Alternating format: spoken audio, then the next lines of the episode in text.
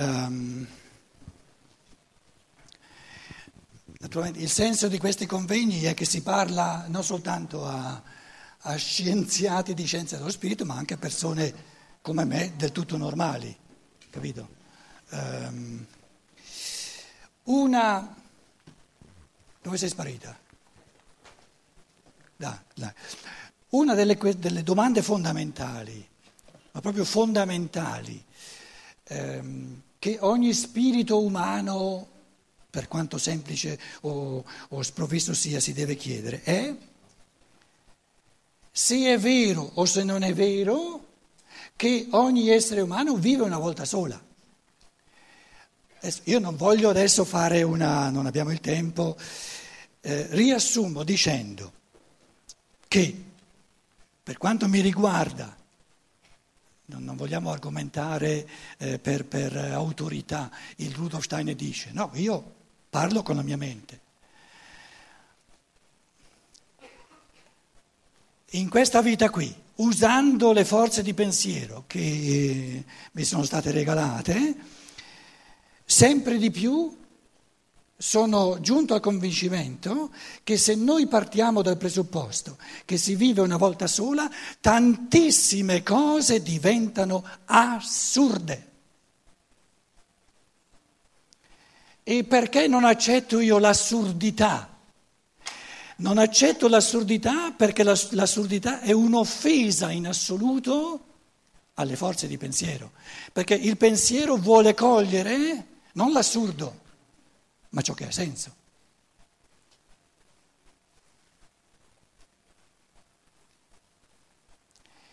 Se io parto dal presupposto che ogni, per esempio, eh, la, l'evoluzione umana, qui c'è l'inizio, inizio, qui c'è la fine, facciamo la bella lunga, visto che c'è un sacco di lavagna, qui c'è la fine del mondo, eh, qui siamo verso metà, no?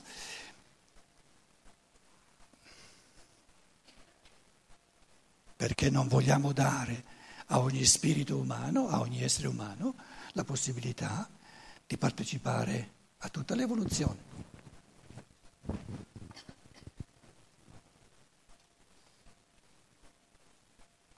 Sarebbe un'ingiustizia in assoluto che, che, che eh, io mi piglio questo pezzettino qui, qui è la mia nascita e qui la mia morte, e poi vado a Ramengo, mi catapultano, paradiso.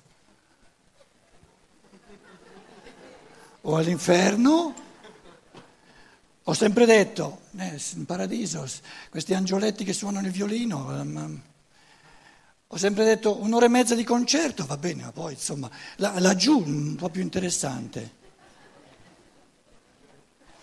Questo, questa matrice io la chiamo assurda, non, è assurda. Perché eh, ogni essere umano sa di essere nel mezzo di un'evoluzione. Alla, quando una persona muore, alla sua morte, qui, qui la morte, cosa ha realizzato dell'umano? Un frammento, un frammento. Ognuno di noi porta in sé l'aspirazione, siccome è in toto l'essere umano, nessuno di noi è al 90% uomo o al 95%, ognuno di noi è al 100%, quindi ha il diritto a realizzare tutto l'umano e il tutto in chiave individualizzata. Allora diamogli tutta l'evoluzione, partendo da questo concetto, e io martello a suon di logica, stando alle forze del logos che sono state date a ognuno di noi, allora qui tante vite terrene, tante vite terrene e qua ti pigli. Ti pigli papà e mamma, papà e mamma,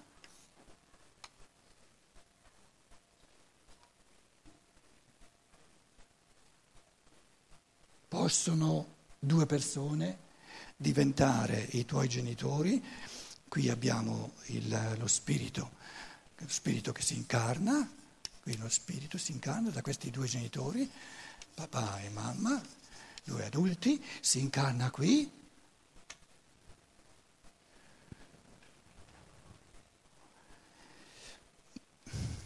Hanno alle spalle millenni di vissuto comune.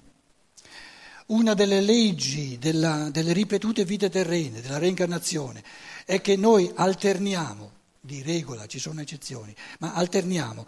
Coloro che sono parenti di sangue in una vita diventano scelti, ah, eh, diciamo, diciamo, rapporti di affinità elettiva, quindi c'è un'alternanza tra forze di sangue e forze di libertà, forze di sangue e forze di libertà. Ora, questi due genitori hanno, diciamo, un pool, un fondo genetico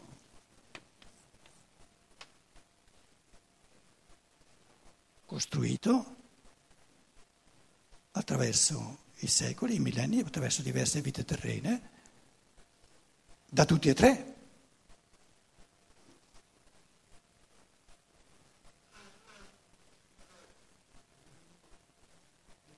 Quindi il karma dice, la, la, la, l'affermazione fondamentale del karma, che poi è un, è un pensiero così logico, così pulito, ognuno di noi qui il papà, la mamma o anche questo spirito che si incarna, ognuno di noi è l'artefice principale di ciò che è divenuto.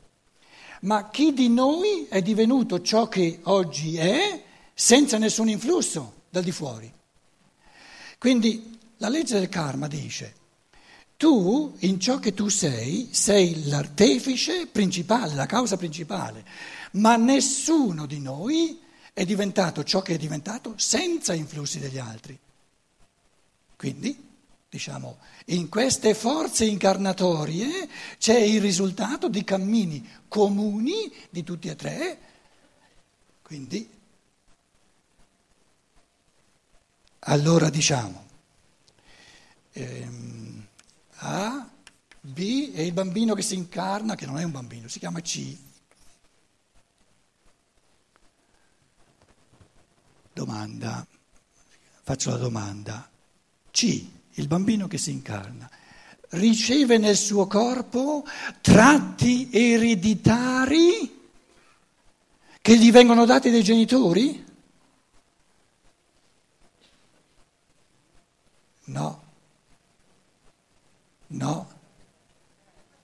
La fecondazione, ciò che noi chiamiamo la fecondazione, un altro un altro colore, fatemi vedere, ci vorrebbe un rosso ma non ce l'ho.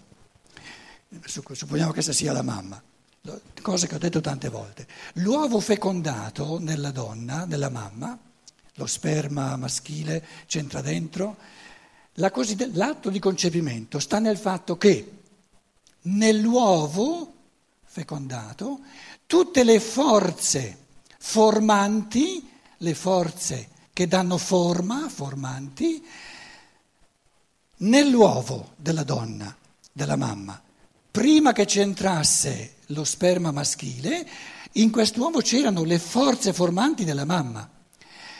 La fecondazione, cosiddetta fecondazione, consiste nel fatto che tutte le forze formanti vengono estromesse. Cosa c'è adesso nel cosiddetto, in questa materia dell'uovo? C'è il puro caos materia puramente caotica, senza alcune forme formanti. In questo mucchio, è, come se noi avessimo un mucchio di tegole, un mucchio di mattoni, il mucchio di mattoni non è la casa, il mucchio di mattoni informe non è la causa. Che cosa fa di un mucchio di mattoni informe una casa? Il pensiero. Allora la domanda è, chi decide quale forma questo mucchio di, di, di, di geni, diciamo, di, eh, informe, chi gli dà la forma? Questo spirito che si sta incarnando. Adesso voi direte, ma perché però questo corpo che lui si crea secondo il suo spirito ha dei tratti comuni al corpo del papà e della mamma? perché lo spirito di tutti e tre hanno, ha dei tratti comuni. E siccome, dovuto ai cammini fatti insieme, questi tre spiriti hanno dei tratti spirituali comuni, imprimono sulla materia, ma non per causazione materiale di ereditarietà. Ognuno come spirito imprimono nella materia certi, certe qualità, certi caratteri che sono comuni. E oltre a ciò che è comune c'è un sacco di elementi che sono tutti individuali. Quindi la scienza erra, proprio è in errore, quando, quando ritiene che l'uovo fecondato contenga a livello involuto, che deve soltanto evolversi, a livello involuto tutto il corpo. No, l'opposto è vero. È un, è un mucchio informe di mattoni e la strutturazione, il pensiero che struttura di, eh, di, eh, come dire, eh, vi, vi, proviene tutto dallo spirito che... Quindi lo spirito che si incarna, ognuno di noi, incarnandosi, ha costruito in tutto e per tutto il suo corpo secondo il suo spirito. O, oh, siamo sinceri, se saltasse fuori che qualcuno, che non sia io, si è permesso di sindacare, di influire e di, e di, avere degli influssi sul modo in cui il mio corpo è stato formato, io gli do un calcio nel sedere che va all'altro mondo. Come può permettersi un essere estraneo al mio essere di decidere lui del modo in cui io come a immagine del mio spirito, strutturo e formo in tutti i milioni di, di cesellature il mio corpo.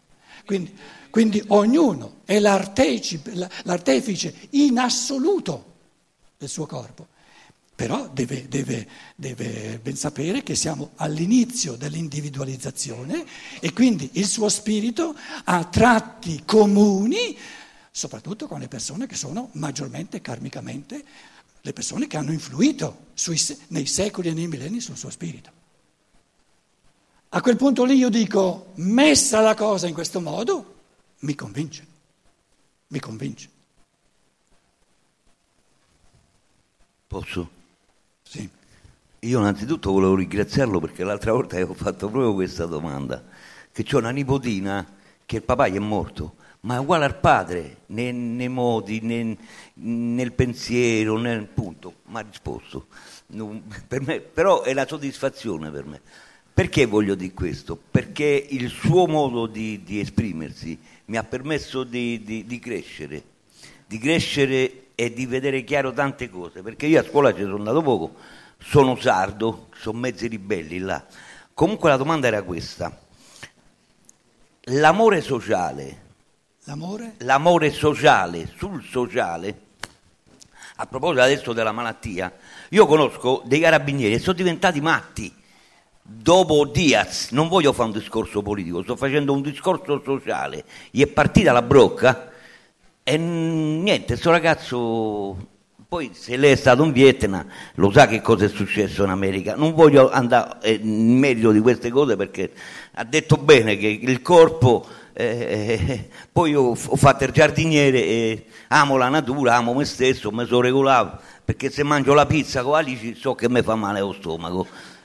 Eh, no, mi sto imparando a capirmi, a conoscermi, andare all'origine. La domanda era questa, tra l'invidia e il sociale, perché io ho lavorato all'ospedale e l'arte del parlare di chi ha il potere, di chi ha il potere di poter creare confusione e di creare malattia, specialmente le malattie moderne, che in Sardegna non c'erano una volta tutte queste malattie, ma evidentemente cambia- è cambiata la società, il sistema capitalistico del logo. C'è un'americana che ha scritto un libro de- dicendo della pubblicità e come, come funziona il meccanismo. Allora la domanda era questa dal momento in cui si fa, uno trova se stesso, ritrova se stesso nel suo essere e trova questo amore, ogni volta che trovi il sociale, dare degli equilibri sociali di, mm, di non sbloccare, di non uscire fuori dal binario. Perché anche ultimamente stanno a succedere delle cose non indifferenti.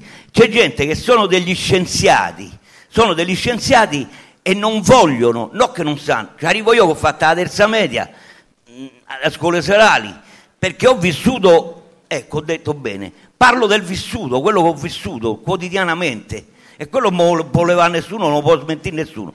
Io volevo ringraziarlo perché ogni volta che vengo qui cresco sempre di più. La domanda era questa. Ah, scusate, scusate. Ah, ma quanto? Io, io gli, gli volevo chiedere, ma quanto ci metti a dirci buonanotte? Ma ce lo vuoi dire buonanotte o non ce lo vuoi dire? Ma buonanotte, sì. Eh, finalmente. Buonanotte a tutti quanti. Ci vediamo domani.